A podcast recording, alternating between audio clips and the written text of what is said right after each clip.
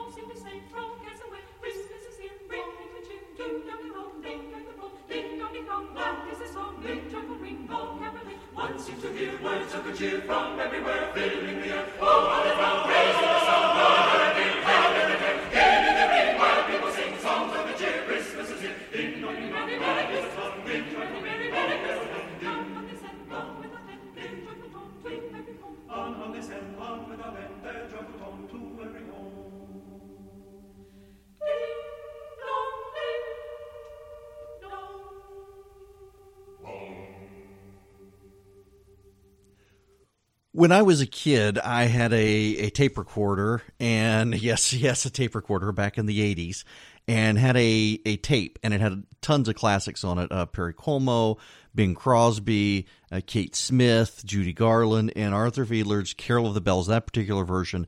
And my child, to this day, loves that song. And when my oldest was little, and that song came on, she would freeze and then just start shaking uncontrollably, just swaying to the beats of the song. It was the funniest, sweetest little thing. I love that song, and it always puts me in the Christmas mood. I hope it does for you as well. For the next 2 hours, we're going to walk through the actual Christmas story, the history of Christmas, why it's the 25th, why Christians believe these things are true, the covenantal basis for Christmas and the coming of Christ, and through the resurrection. And I want to begin, as I do every single year when I do this, with this from Luke chapter 2, verse 1. In those days a decree went out from Caesar Augustus that all the world should be registered. This was the first registration when Quirinius was governor of Syria. And all went to be registered, each to his own town. And Joseph also went up from Galilee, from the town of Nazareth to Judea, to the city of David, which is called Bethlehem, because he was of the house and lineage of David, to be registered with Mary, his betrothed, who was with child. And while they were there, the time came for her to give birth. And she gave birth to her firstborn son, and wrapped him in swaddling clothes, and laid him in a manger, because there was no room for them in the inn. And in the same region there were shepherds out of the field, keeping watch over the flock by night. And an angel of the Lord appeared to them, and the glory of the Lord shone around them, and they were filled with great fear. And the angel said to them, Fear not, for behold, I bring you good news of great joy, that will be for all the people. For unto us is born this day in the city of David a Savior, who is Christ the Lord. And this will be a sign for you. You will find a baby wrapped in swaddling clothes in a manger. And suddenly there was with the angel a multitude of the heavenly host, praising God and saying, Glory to God in the highest, and on earth peace among those with whom he is pleased. When the angels went away from them into heaven, the shepherds said to one another, Let us go over to Bethlehem and see this thing that has happened, which the Lord has made known to us. And they went with haste, and found Mary and Joseph and the baby lying in a manger. And when they saw it, they made known the saying that had been told them concerning this child. And all who heard it wondered at what the shepherds told them. But Mary treasured up all these things, pondering them in her heart. And the shepherds returned, glorifying and praising God for all they had heard and seen, as it had been told them. And at the end of 8 days, when he was circumcised, he was called Jesus, the name given by the angel before he was conceived in the womb. The reading of Luke chapter 2. But you know, the story doesn't begin there. It begins in the Garden of Eden. It begins with the first sin. In Genesis chapter 3, Eve is confronted by the serpent, who asks her, as so many people are prone to say, Did God actually say, you shall not eat of the tree in the garden? And the woman said to the serpent, we may eat of the fruit of the trees in the garden, but God said, you shall not eat of the fruit of the tree that is in the midst of the garden, neither shall you touch it, lest you die. He did not actually say that. Now, here's an interesting bit for you if you haven't paid attention to the story. Eve had not been created by God when God gave the commandment not to eat of the tree, or the fruit of the knowledge of good and evil. It was only Adam who was present, which is why the sin counted against Adam, because he should have told Eve better. And yet, not only did Adam clearly not process the message clearly, it seems, but he took of the apple when the God of the universe who created him out of the dust of the earth had told him not to. But even there, in the garden, there was redemption. You see, he told the serpent in Genesis 3:15, I will put enmity between you and the woman, and between your offspring and her offspring. He shall bruise your head, and you shall bruise his heel. Now, there is a debate among scholars as to that language, but the consensus is that when Genesis 3:15 says, he shall bruise your head and you shall bruise his heel, that it is very specifically meant to be a singular subject there. A singular subject. That is, one son, a descendant of Eve, will end the serpent. And you know, they thought very quickly when they were exiled from the garden that maybe it was Cain. Cain's name sounds very much like the Hebrew word forgotten, and it clearly wasn't Cain. And then they thought maybe Seth, when they had Seth. Seth means in Hebrew, he appointed, but it wasn't Seth. And when you fast forward, they kept waiting and waiting and waiting and waiting for a savior of some kind, Noah's name. When Noah was born, Noah, it seemed, maybe it's him. And his name essentially means rest. Noah was the Sabbath rest, they thought. But it was not Noah. It was not Seth. It was not Cain. It would be thousands and thousands of years later. A woman named Mary would give birth to Christ, the Lord, and he would be the Redeemer. Now Mary, we know, had the angel Gabriel appear to her. And it's one of those awful things of secular times with people hostile to the faith where people say, oh, you know, this means God assaulted Mary, raped Mary, what have you. If you've never read the Magnificat, it is in Luke chapter 1, verses 46 to 55. And Mary said, after Gabriel appeared to her, my soul magnifies the Lord, and my spirit rejoices in God my Savior. For he has looked on the humble estate of his servant. For behold, from now on all generations will call me blessed. For he who is mighty has done great things for me, and holy is his name. And his mercy is for those who fear him from generation to generation. He has shown strength with his arm. He has scattered the proud in the thoughts of their hearts. He has brought down the mighty from their thrones, and exalted those of humble estate. He has filled the hungry with good things, and the rich he has sent away empty. He has helped his servant Israel in remembrance of his mercy, as he spoke to our fathers, to Abraham, and to his offspring forever. One of the things scholars of the Greek will tell you is that when Luke writes these passages, it seems very clear that Luke was talking to someone who spoke Hebrew, and he was translating their words into Greek, which possibly explains as well the curious phrase in Luke chapter 2, verse 19, Mary treasured all these things, pondering them in her heart. It's as if perhaps Luke interviewed her. In fact, we know that Luke interviewed many people.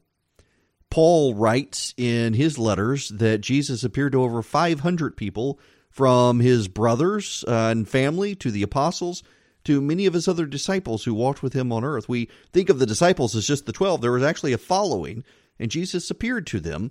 after his resurrection.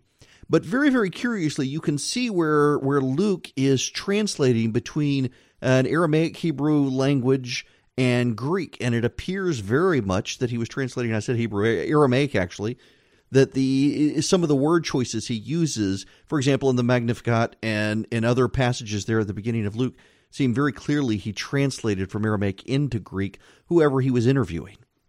So he very possibly did interview Mary, which is fascinating to think in the histories of these things. We'll get into that later. But to begin with, we start there in the manger. We start with the angels, the heavenly host. Glory to God in the highest, and on earth peace among those with whom he is well pleased, or with whom he is pleased. I can't tell you what they sounded like. I cannot tell you whether it was an arrangement. I cannot tell you whether there are altos, sopranos, tenors, and bass. I cannot tell you what language they used. I cannot tell you if there were instruments. I cannot tell you any of those things. I wish I could. Did it sound like Mozart? Did it sound like the music of the age? Did it sound otherworldly, celestial? Did it sound like jazz? Did it sound like blues? Did it sound like rock? I have no idea. What I know was the message, and the message was pure.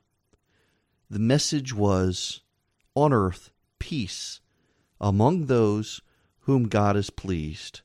Glory to him for doing this.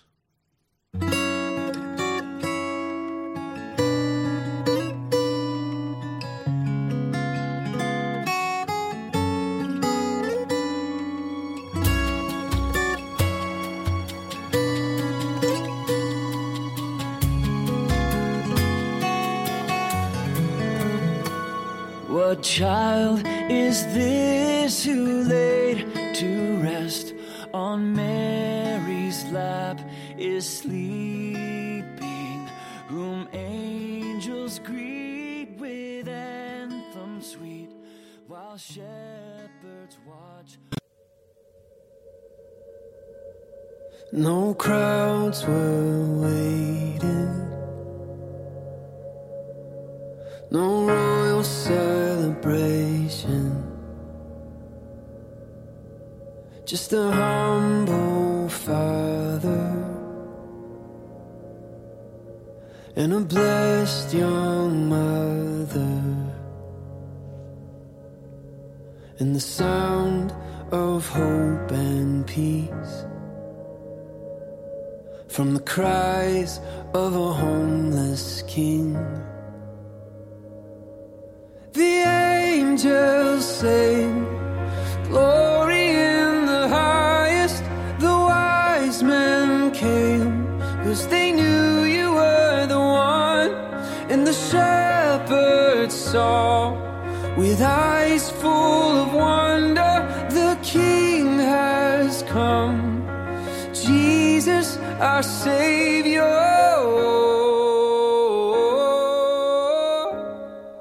Welcome back. It's Erick Erickson here on WSB. That is North Point, Mandy Stanley's church. They have wonderful, wonderful music there. And even the last song was Todd Fields from North Point with What Child Is This? This is Jesus Our Savior. It's available on iTunes. It really is just a beautiful, beautiful song.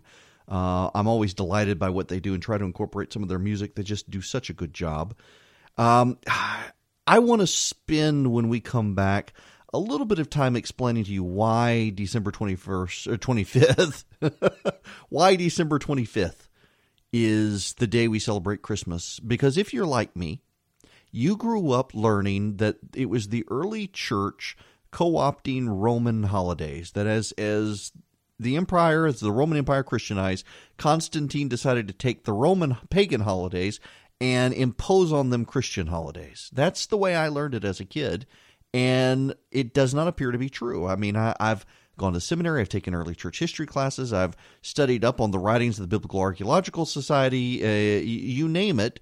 And it just doesn't appear to be the case. And I want to explain that to you when we come back. Now, why do we do this program? You know, I'm very, very fortunate to work here. And I dare say you're fortunate to have WSB here in Atlanta. That's not to tout us or to toot our own horn.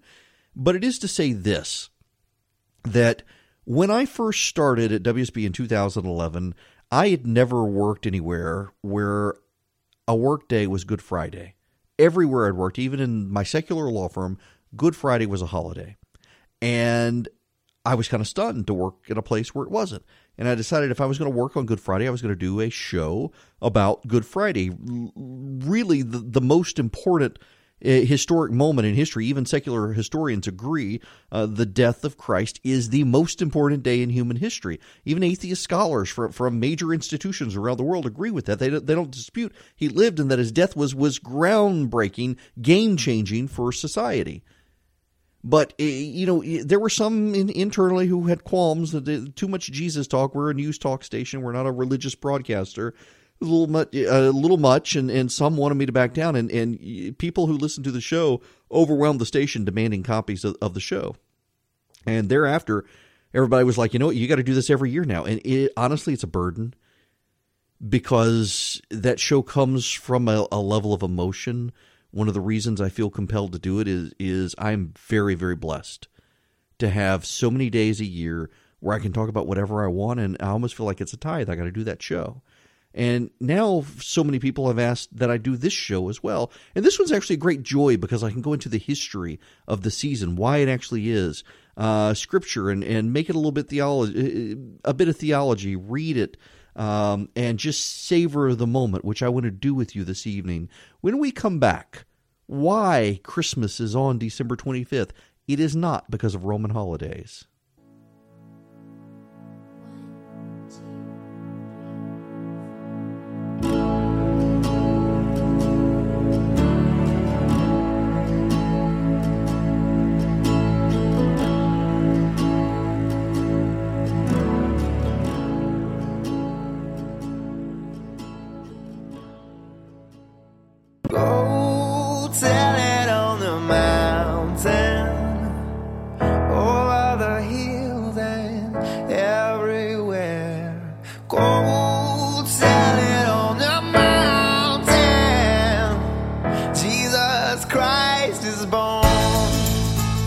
Welcome back. It is Erick Erickson here on WSB. This is our annual Christmas program. That's Need to Breathe. Go Tell It on the Mountain. Great version of that song, although my oldest had to sing Go Tell It on the Mountain in her Christmas program this year. She's like, Dad, you got to stop playing that song. So I'm playing it for you because I got to play it for somebody. It's a great version. If you're just tuning in, these are 2 hours WSB sets aside every year to mark Christmas. And we will play this program throughout the weekend and into Christmas. If you would like a copy of the program, you can text the word show to 444-999 and get the podcast version. Just please note that some of the songs have to be stripped out because of copyright rules for streaming and whatnot. But you'll at least get what I'm talking about. And right now what I want to talk about is why December 25th? Why do we celebrate it? Many of us learned that Christians set the date of Christmas to co-opt pagan holidays. You know, you got the Saturnalia festival of Rome and Sol Invictus, the Feast of the Unconquered Sun, which actually fell on December 25th. And a lot of scholars reason, you know, Christians could claim Christ was the Unconquered Sun and draw people into the religion. But the theory didn't actually start developing until the 12th century, and it didn't take off until the 18th century, and with German scholars, really in the 19th century. You know, German theologians, honestly, with the exception of Bonhoeffer and a few others, are essentially atheists. If you hear of a German theologian in the early 1900s and the late 1800s, the odds are they were an atheist. I mean, really, it was amazing in seminary to read some of these guys. You're like, well, you're not a believer. In any event, they're the ones who really offered up the idea that Christians were just co-opting Roman holidays. But I don't think that's true, and there's a lot of evidence that it's not true. And the reason is because the early church didn't actually celebrate Jesus' birth. They were interested in his death and resurrection.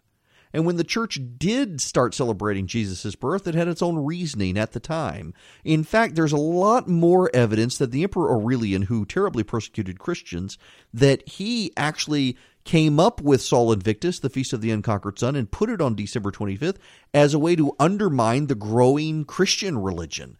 The Christians were gaining strength in Rome. More and more people were converting. It was a religion that had converts from the emperor's own council all the way down to the poorest of the poor and the slaves.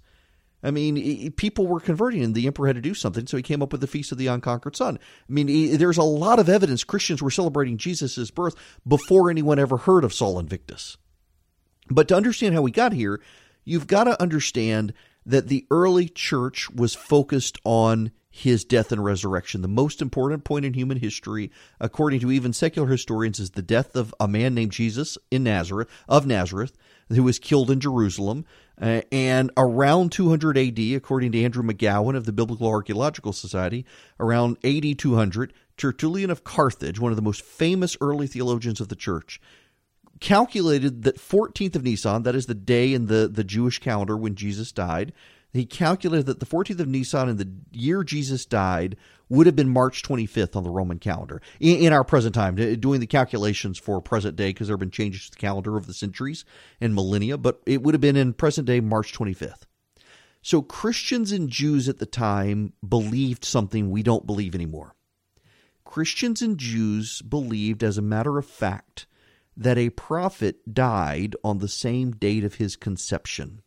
So in other words, if Jesus died on March 25th, he would have been conceived on March 25th as well.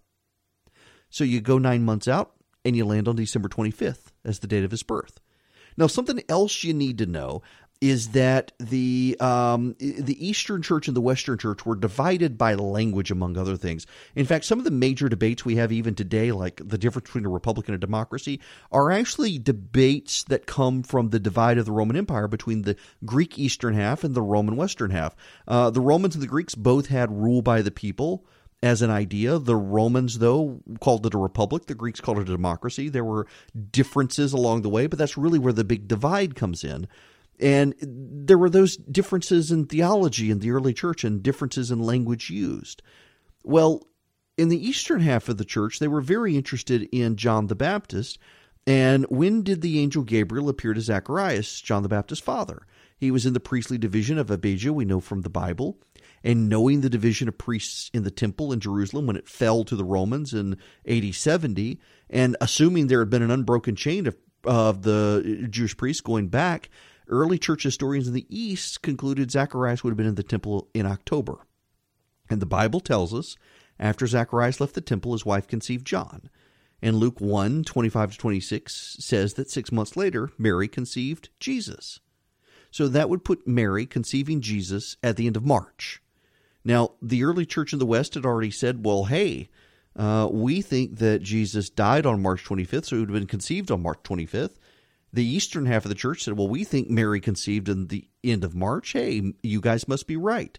So the eastern and the western churches, for different reasons, came up with December 25th as the date of birth because they all were settled on March 25th as the date of conception.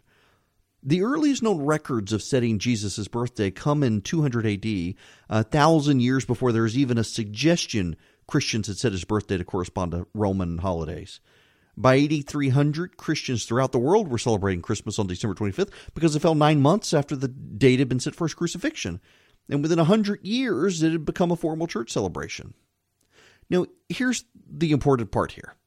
Most scholars actually don't buy the idea that Zacharias was in the temple in October, the year Gabriel appeared to him. And a lot of modern scholarship suggests Jesus was probably born in the spring, not the winter. And one can probably conclude the early church got it wrong. I mean, they just might have gotten it wrong. But this is the important part here. They may have gotten it wrong, but at the time they thought they were right. And they set the date for reasons entirely unrelated to pagan holidays, entirely unrelated to Roman holidays.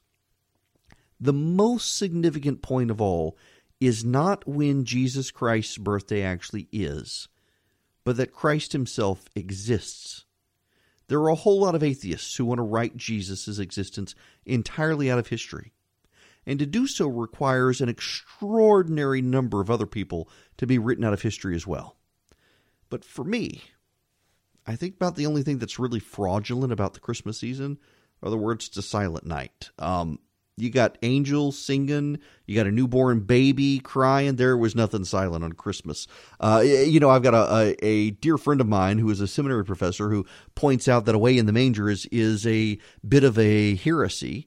Away in the manger, no sound did he make. The little Lord Jesus asleep in the crib or whatever, with the cattle lowing and the animal noises. He was a baby. Jesus was fully human. He was fully God. He was fully human. It hurts my head to think about that. But he may have had one physical body, but he had two natures: a divine nature and a human nature. And to be fully human, he had to be a full baby, had to be a real baby. And real babies cry. They get woken up by the animal's braying and mooing and whatnot. He would have cried. So don't think that little Lord Jesus was a perfect baby who never made a sound. If he had not made a sound, there would have been something terribly wrong with him. Likewise, he would have gotten sick. I mean, he couldn't have gotten sick to the point of death. The divinity would have stopped that in him, but otherwise he had to live his life completely as you and me, which means he had to be able to get sick, he had to be hungry, he had to cry, all of those things. He just didn't sin, which you and I have a hard time fathoming.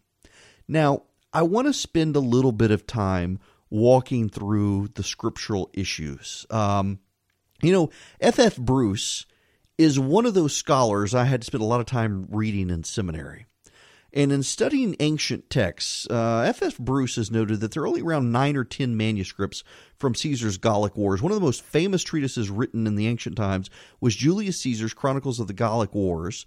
It was composed between 58 and 50 BC, but the oldest manuscripts we have that exist are from 900 years later.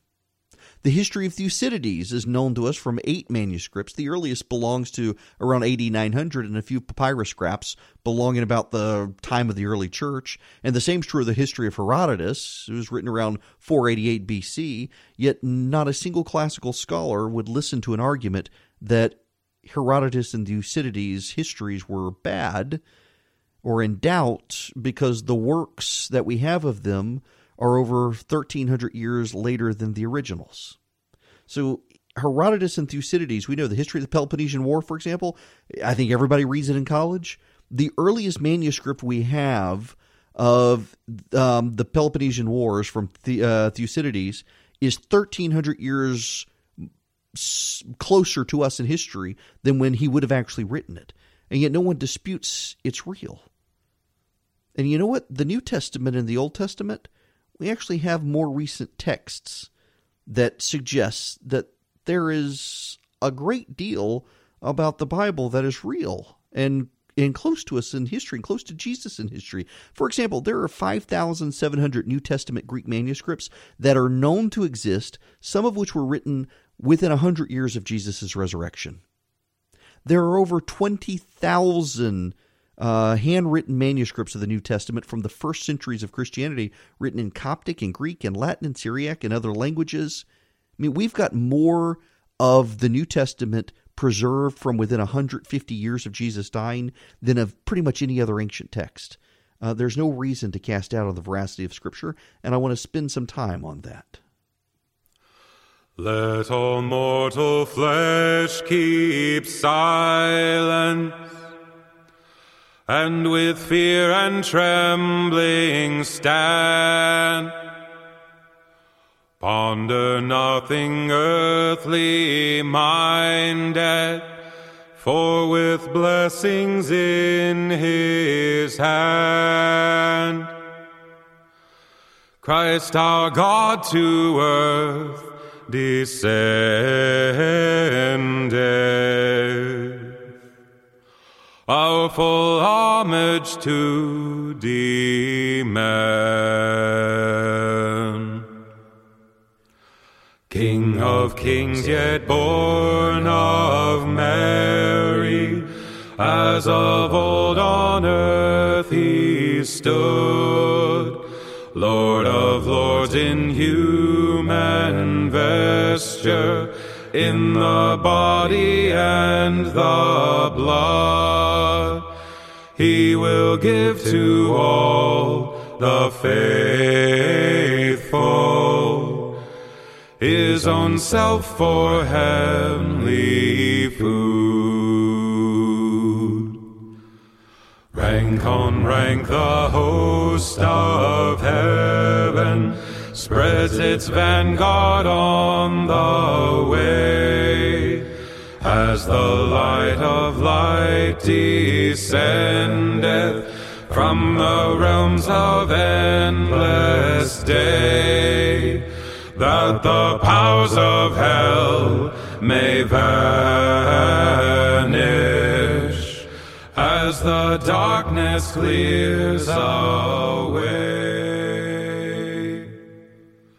At his feet the six-winged seraph, cherubim with sleep. Welcome back. It's Erick Erickson here in the WSB Christmas program. I want to play a song in its entirety for you, which is why when we came back, it's just my voice and not really a lot of music segueing back. We have a dear friend in our family named Casey. When I married into Christie's family, she was a part of that family. And she is, when we go on vacation to the beach, we take her with us. She's family. And she has a favorite Christmas song that I had never heard until I married into Christie's family.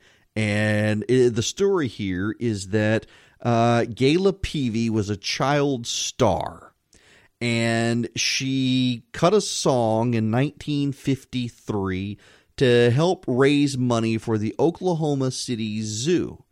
And the song took off, and it was very, very famous in the 50s and 60s, and it's rarely played anymore these days. And I love this song, and I've now found Christmas ornaments where if you push the little button, it's a hippopotamus, and it plays the song, and I want to play it in its entirety for you guys here at Christmas. And when we come back, the actual story of Jesus. But right now, I want a hippopotamus for Christmas.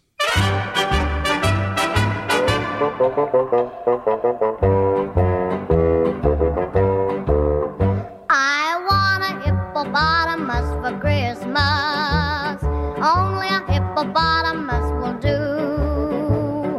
Don't want a doll, no dinky tinker toy. I want a hippopotamus to play with and enjoy. I want a hippopotamus for Christmas. I don't think Santa Claus will mind you. He won't have to use a dirty chimney flue. Just bring him through the front door, that's the do. I can see me now on Christmas morning creeping down the stairs.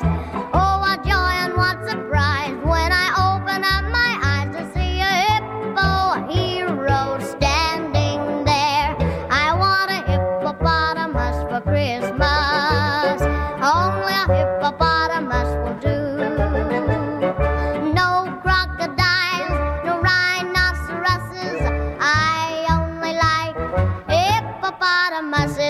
and hippopotamuses like me too.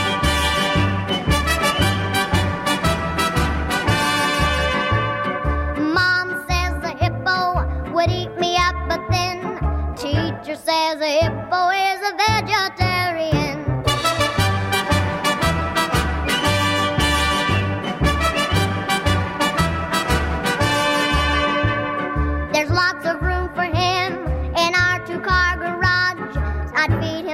And wash him there and give him his massage. I can see me now on Christmas morning creeping down the stairs. Oh, what joy and what surprise when I open up my eyes to see a hippo hero standing there. I want a hippopotamus for Christmas. Only a hippopotamus will do.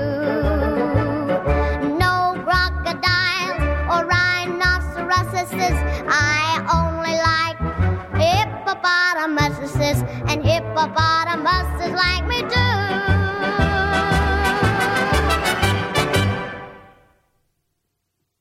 Welcome. I'm Erick Erickson. You're listening to WSB, and this is our annual Christmas program.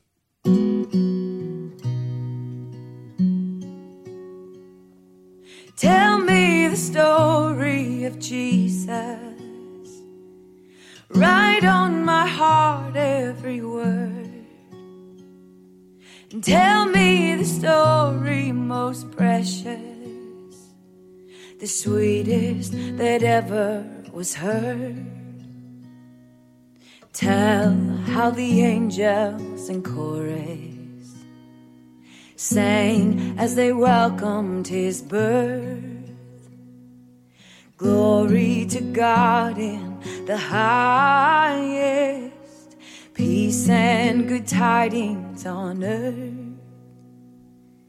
Tell of the cross where they nailed him, writhing in anguish and pain. Tell of the grave where they laid him, and tell how he liveth again. Oh, love in this story so tender, clearer than ever I see. Stay, let me weep while you whisper, love paid the ransom for me. Love paid the ransom for me. Welcome. That is Kim Walker-Smith. Tell me the story of Jesus. I want to do that, and I want to do it in a different way than you've probably heard it in some cases. The first hour I read from Luke chapter 2, the account of Jesus' birth. But I want to tell you about one of my favorite Christians, a man named Polycarp. 86 years I have served him, and he has done me no wrong, is one of the famous quotes from Polycarp. He was the bishop of Smyrna in Turkey in A.D. 156, before he climbed onto a pyre when Roman authorities intended to burn him to death. That's what he said. They wanted him to recant his faith in Jesus. And he says, 86 years I've served him, and he's done me no wrong. Now, eyewitnesses say that the local authorities actually really respected Polycarp, but this was in a period of Christian persecution, and the local authorities were told they had to round him up. And when the local Roman soldiers came to Polycarp's home to get him, he invited them in. He cooked for them. He fed them a meal. He prayed over them. And then he went with them to his death. The Romans, in fact, they didn't tie Polycarp to a post. He told them he would not run. They could trust him. They knew they could. So he climbed on top of the pyre himself without being tied to the post. And they lit the pyre to burn him to death. These are all documented facts. He was a real person. We have letters from Polycarp. Polycarp lived. Some of the witnesses say the fire would not actually touch Polycarp, and the Romans ultimately stabbed him through the heart. But he died a martyr's death because he refused to recant his belief in Christ. You know, it's actually interesting in a day and age where Christian bakers are told to bake a cake or else. The Romans told Polycarp, just pour out a little perfume on the floor on an altar for the emperor. That's all he had to do was just pour out a little perfume. Everybody knew it was meaningless. Everyone knew the emperor wasn't really God. And if all he would do was do that. And he said, no, it would undermine people's trust in him. Now, authorities also carted off Polycarp's friend Ignatius. In fact, Polycarp touched the chains of Ignatius as he was carried off to Rome. Polycarp was the bishop of Smyrna. Ignatius was the bishop of Antioch. He was fed to wild beasts in the Circus Maximus on July 6th, 108. We know he lived. We have his writings. He wrote some very famous letters. He refused to renounce Christ. Now, here's the thing. Histories of the time, their personal writings, the writings of other people, they tell us that Polycarp and Ignatius were students of a man named John. And Polycarp, Ignatius, and others of that time period in the early church identify this John as the John who wrote the book of John and Revelation and John 1 through 3 in the Bible. That John, the Apostle John, they vouch for him as the author of the gospel. In fact, John is actually known by history to have installed Polycarp as the bishop of Smyrna, and the Apostle Peter, yes, that Peter, crucified upside down Peter, put Ignatius in charge of Antioch. These are all real people. We have their writings. In AD 99, the Romans drowned an acquaintance of Polycarp and Ignatius's, a man named Clement.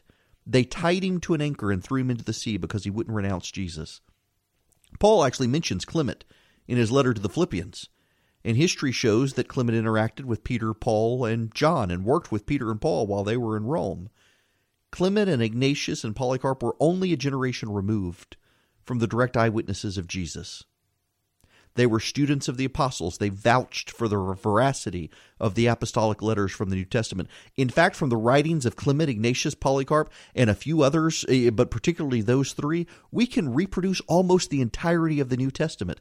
We're talking about men who were writing in the time period of about 100 A.D., and we can reproduce the writings of Matthew, Mark, Luke, John, and Paul. And some and James, I think we can, and Jude as well, so which tells us that the gospel letters most likely were actually written before the fall of Jerusalem in AD 70, that they were most likely written very close to the time that Jesus died. And they all died for refusing to reject Jesus as Christ. Now, there are a lot of skeptics out there who will tell you Jesus didn't exist. No historian actually believes them. Historians believe, by historic standards, the man known as Jesus of Nazareth existed. Now, you can debate his divinity, but the man actually existed. If he didn't exist, then neither did Socrates. We have no writings from Socrates. We only know about Socrates' existence from the writings of other people, 4 or 5 other people.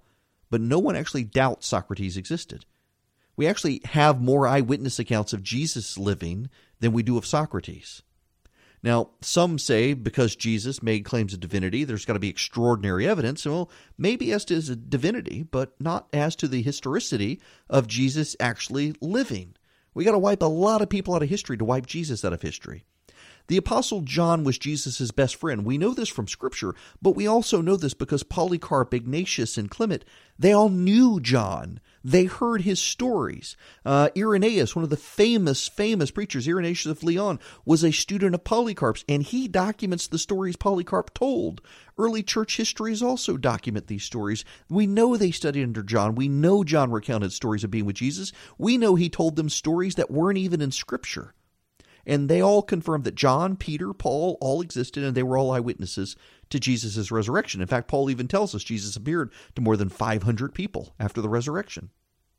Now, according to John, Jesus' own brothers, perhaps like some people hearing this right now, rejected Jesus' claims of divinity. At Jesus' death, John had to care for Jesus' mom because none of Jesus' brothers or sisters would show up with Mary for the crucifixion. John, Luke, Paul, others tell us Jesus' brothers then became leaders in the early Christian church. In fact, the history of the era tells us that James and Jude, two of Jesus' brothers or first cousins if you're Catholic or Orthodox, they wrote New Testament letters named after them, James and Jude. Those were Jesus' brothers. Those books of the Bible were from Jesus' brothers. Both of them were executed for proclaiming Jesus as the risen Lord. In fact, the Romans wound up executing every member of the bloodline of Jesus' family. The leaders of Jerusalem respected James, Jesus' brother. The oral and written histories of the early Christian church recount that they actually went to James and they asked James to publicly push back against the claims of Jesus' divinity because they knew James did not believe Jesus was divine. But James does something extraordinary. Not only does he admit he was wrong, but he says Jesus is Yahweh. Yes, Jesus is Yahweh. Jesus is the God of the Old Testament. That's what James tells them, and they become enraged. We know this from the historic accounts of the era. I'm not making this up. They carried James. They were so enraged, they carried him to the top of the temple wall, James crying out that Jesus is Yahweh, Jesus is Lord, Jesus is the Christ, and they throw him off the temple wall. And he lands. Now, some histories say he died. Most suggest that he was still alive, but dying, battered, bruised, broken, proclaiming still that Jesus is Lord. And they stone him to death. Why? We know from the eyewitnesses that James and Jude, Simon and Joseph, Jesus' other brothers, that they rejected him in life and told him to get out of town. In John 7, you can look it up for yourself, that Jesus, they tell him, you know, if you think you're such shot stuff, go to Jerusalem, show everybody. The implication there was, don't get yourself killed, buddy, but we're tired of you here. And he does. They don't show up at his execution. They want nothing to do with him. And yet they go to their grave dying, proclaiming him Lord. You know, my sisters would never think to call me Yahweh. They know me well enough. And yet Jesus' brothers are willing to die to call him that. Now, he could have been a con man, Jesus could have, and he could have surrounded himself with other con men like Paul and James and Peter. But his own family willing to die for him? And, you know, James and Peter and Jude and John and Paul, they could have surrounded themselves with other con men. But it's extraordinary that this group of men who you might think were con men were all willing to die, in some cases gruesome deaths, to keep the con going. I mean, we say that we believe by faith. There is a lot of evidence for our faith. There is a lot of evidence. We know the historic truth of these people living. We have their writings. We have the writings of others who record what these people said. We have the writings of those who saw. I mean, only Jesus is remembered and worshipped as the Christ. There were literally dozens and dozens of people who claimed to be the Messiah in Jerusalem at the time, and none of them are worshipped. Only Jesus is worshipped. Many of the people will say, well, you know, the virgin birth, other people, Alexander, Hercules. Many of those actually are stories that originated after Jesus' story of Jesus' virgin birth caught on. Why did Jesus' brothers go to their deaths proclaiming him Lord? Why did all of his nieces and nephews, they all went to their death proclaiming him Lord? Why did Polycarp and Ignatius and Clement and all these others die proclaiming him Lord, refuse to recant? Why? Maybe because it's true. Maybe, just maybe, it's true. Have you ever considered that? And if I'm right and it is true, well, then you can take to your knees and cry out to Jesus and ask him to prove it. Cry out to Jesus. Be still and listen and see what his answer is. Just see. Maybe, just maybe, you'll find out it's true.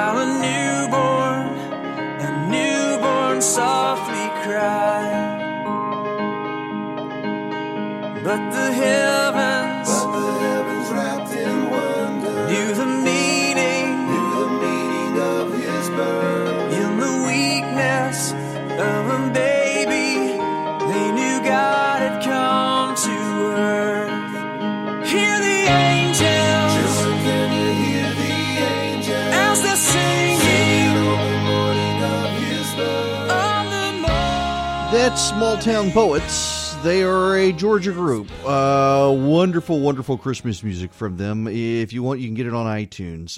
Really have enjoyed listening to their music and interacting with some of them on Twitter over the years. I want to pause here for just a moment. I know this program is going to be aired multiple times in the run-up to Christmas. And while we're there and we're headed into Christmas, I want to say the same thing I said over Thanksgiving. Remember the people who are struggling this Christmas season.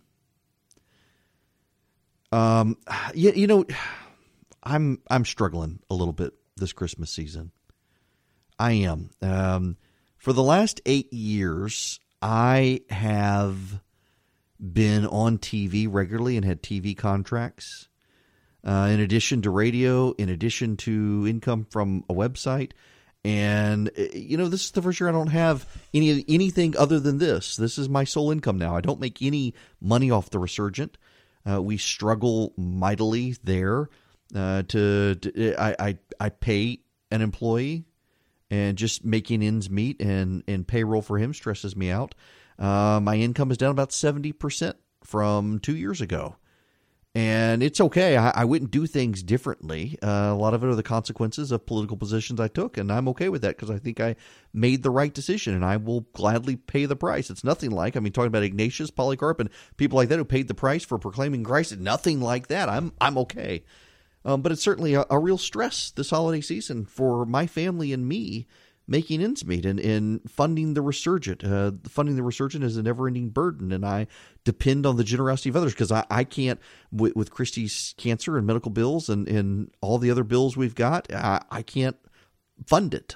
We depend on the generosity of others for that. Yeah, by the way, if you want to support us, you can text the word support to 345-345.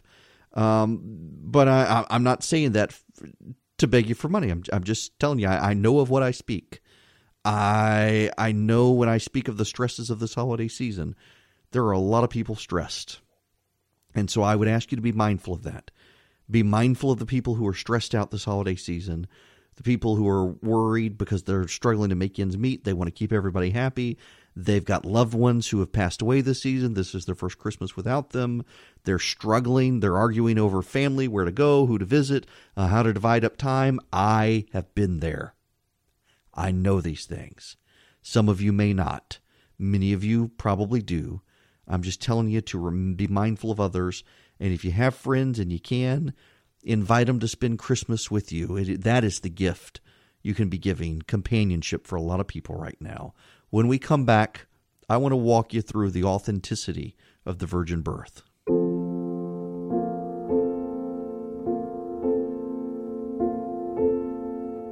Sleep, my child, sweet child of mine, for the days ahead will be full of life. Tonight, my child, close your eyes. I will hold. Welcome, it's Erick Erickson, and this is a WSB Christmas, and it wouldn't be a WSB Christmas program without a little Third Day.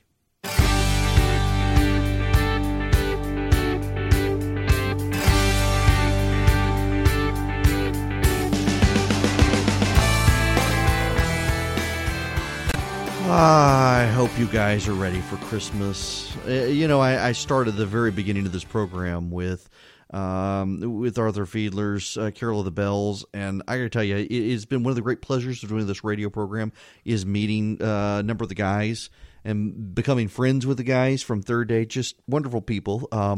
They have retired. Mac is still out there now making music, and it's just Christmas in our house involves their Christmas offerings album. It's from 2006, but my kids love What Child Is This, the Third Day version of it. I want to spend the last few minutes I have with you on history. We can spend our time talking miracles. We can spend our time talking faith. But what about the history? I love history, and I mentioned some of this to you before. Earlier in the show. And by the way, if you want to copy the show, you can't get all the music because of streaming rights and stuff, but text the word show to 444-999. But the history of Thucydides, pretty much, I had to read it, the history of Peloponnesian War and all that. Thucydides wrote it sometime around 460 to 400 BC, but the earliest manuscript we have of its existence is from 1,300 years later. And no one would dispute that it was real, or look at Homer's Iliad. People passed it down over centuries by oration until it was finally written down, and until the 19th century, most people presumed it a myth. And then archaeologists found Troy. The rage of Achilles was probably true. In centuries before the printing press, or even before monks and script, people preserved their histories through accurate recitation over generations. And now apply that to Scripture. Just take the Old Testament. It's perhaps the most accurately reproduced ancient text in the entire world. Scribes took great care because they were writing God's word. We know the accuracy of the text. It's beyond reproach. I mean, with the notations from the Hebrew script writers and copiers, they knew what the first word should be, the last word should be, and what the beginning words of each chapter should be, and what the middle word should be. I mean, they had precision down because they truly believed they were copying the Holy Word of God. And when we discover the Dead Sea Scrolls after World War II, or around World War II, it confirmed it. I mean, we know that the Old Testament scripture that we have is accurate to at least 3,000 years ago. Think about that. Now, regarding the New Testament, we possess enough of the writings of the early church leaders who wrote within 100 years of Christ. That's the people I've been talking to you about: Ignatius, Polycarp, Clement, Irenaeus, Tertullian.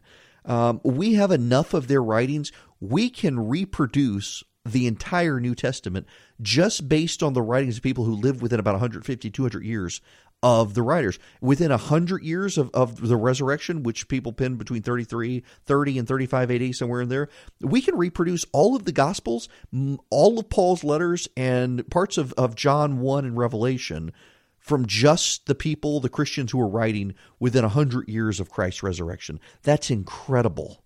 It really is incredible. In fact, there are over 20,000 handwritten manuscripts of the New Testament from the first few centuries of Christianity, written in Coptic, Greek, Latin, Syriac, other languages. There are 5,700 New Testament Greek manuscripts that we know exist, or we have them, and they were written within 100 years of Jesus' resurrection. Now, we don't know if any of these manuscripts we have are the original New Testament texts actually written by Luke and Paul and John and Mark and Matthew and the others. But we got copies of them that are so close in time to the originals. In fact, we now know from so many archaeological discoveries in just the past 50 years that all these people who believe that Matthew, Mark, Luke, and John were written late, like you've got this camp that says the Gospels are newer, that they were somehow all written after the fall of the temple. We now know, because we have enough texts that were in circulation around that time period, they had to have been written before. They had to have been. I mean, we've got copies that are very close in time to when the originals were written. And what about the errors in them? Because a lot of people, there were errors. There were occasional errors, believe it or not. There were errors. Unlike the Old Testament, where there was accuracy and precision in how the scribes copied it, there wasn't with the New Testament. But all of the errors, they're grammatical and punctuation. There are not errors of substance.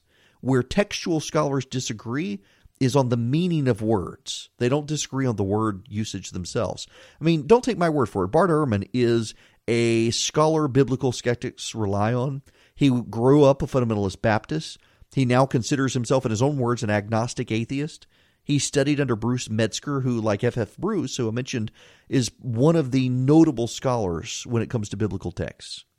Bart Ehrman, again, an agnostic atheist, says that though he's got textual criticisms of Scripture, his criticisms don't actually stand at odds with anything Professor Metzger has said on the essential Christian beliefs.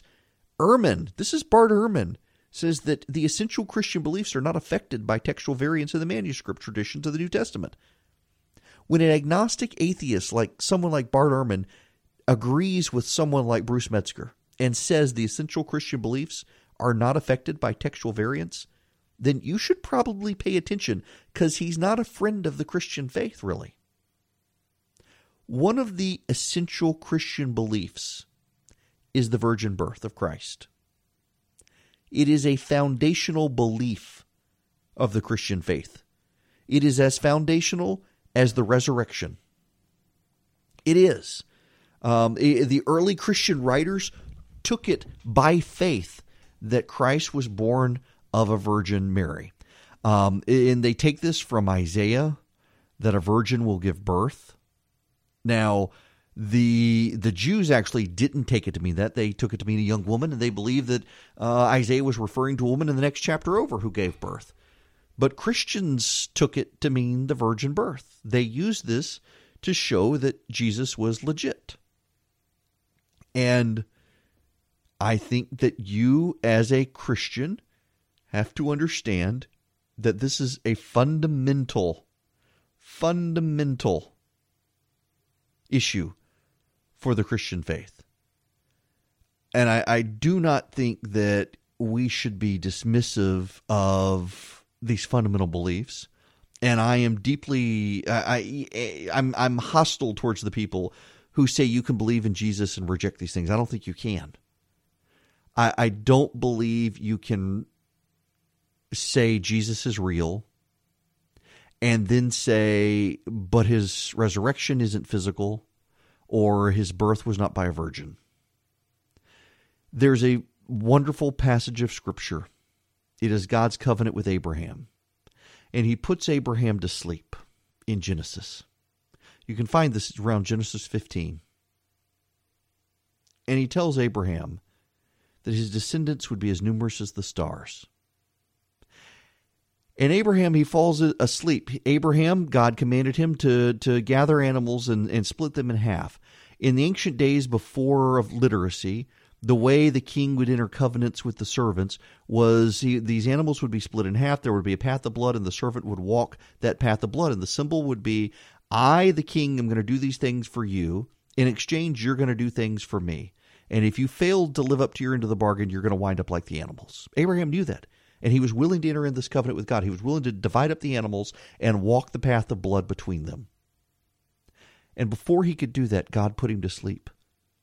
And he had a vision in his dream of the split animals and the path of blood and a smoking fire pot between them and the voice of God speaking to him. And Abraham knew that's God walking the path. God was telling Abraham, I'm going to enter a covenant with you. And if you, Abraham, you human being, if you screw up, I'm going to die for you. I'm going to take your part in this. Why? Because we can't do it. We can't do it. And so, over thousands of years came Jesus, born of a virgin, God incarnate. He came to die so that we might live. You see, God told Abraham he was going to die, and then Moses and the Israelites released from Egypt. Moses scattered blood on the people, and the people promised to keep God's covenant and said they would die if they broke the covenant. So the people said they were going to die. Well, God said he was going to die. So either we've all got to be wiped out or something else has to happen. And what God said is, you know what? I'm going to come to you. I'll be fully human. I'll be fully God. And that was Jesus, the second person of the Trinity. The Trinity, it makes my head hurt to think about, but I believe it's true. That, again, is an essential part of Christianity. That's why so many Christians say Mormons, Jehovah's Witnesses, others, you can't be Christian because they don't believe in the Trinity. This was settled at the Council of Nicaea in the 300s A.D. The Trinity is an essential part of Orthodox Christianity. People are willing to die for that point, by the way. You should know that people are willing to die for the idea of the virgin birth. People are willing to die for the idea of the physical resurrection. People are willing to die for the Trinity. And God himself was willing to die for us. And so a final thought here that I want you to meditate on over this Christmas season. God told Abraham that God would die. If Abraham screwed up, God's got this. God will carry the burden. God's got this. And Jesus died on the cross. And all you have to do is believe in Jesus. That's all you have to do is put your faith in him, the real Jesus, the Jesus of the Bible, the Jesus who was born of a virgin, who died, who physically rose again from the dead, who is God, who in the beginning was the Word was with God, and the Word was God. That Jesus, the real Jesus, the second part of the Trinity. Just put your faith in him. God's got this. Jesus has this. And then remember on the cross, Jesus said, Father, forgive them. If Jesus can forgive, you can forgive this holiday season. You must forgive. Otherwise, you're saying that the slight against you is worse than what happened to Christ on the cross. He could forgive. You can forgive. We can all forgive, and we can all put our faith in Jesus. He will carry the burden for you. He will. Just trust in him.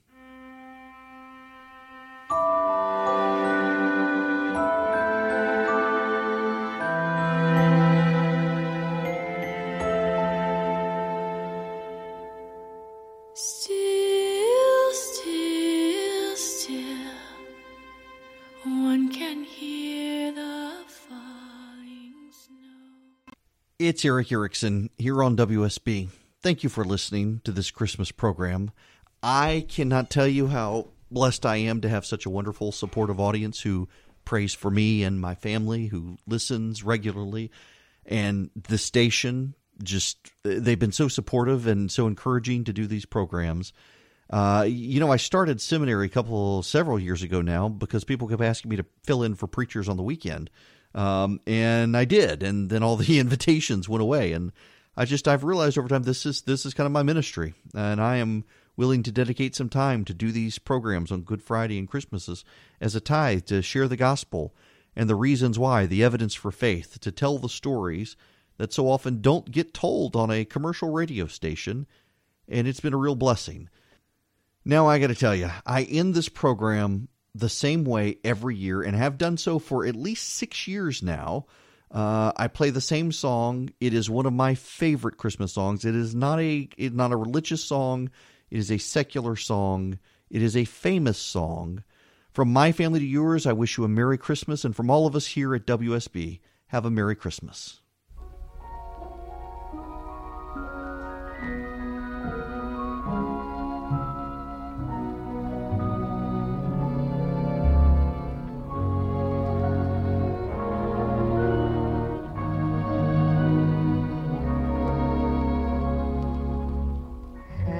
Yourself a merry little Christmas.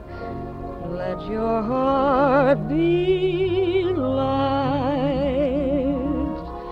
Next year all our troubles will be out of sight.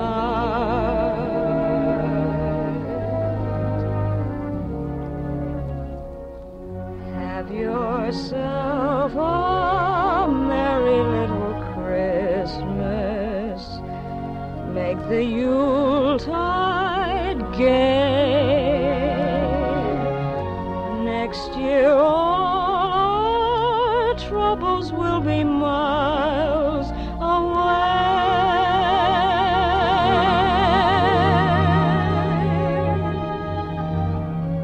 Once again, as in olden days,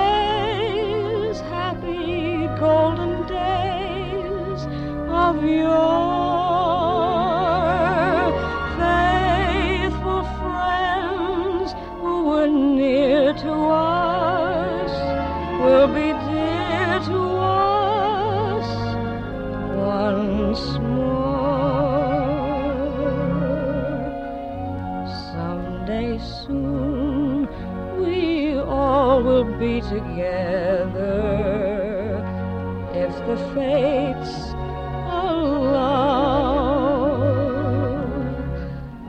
until then, we'll have to muddle through somehow.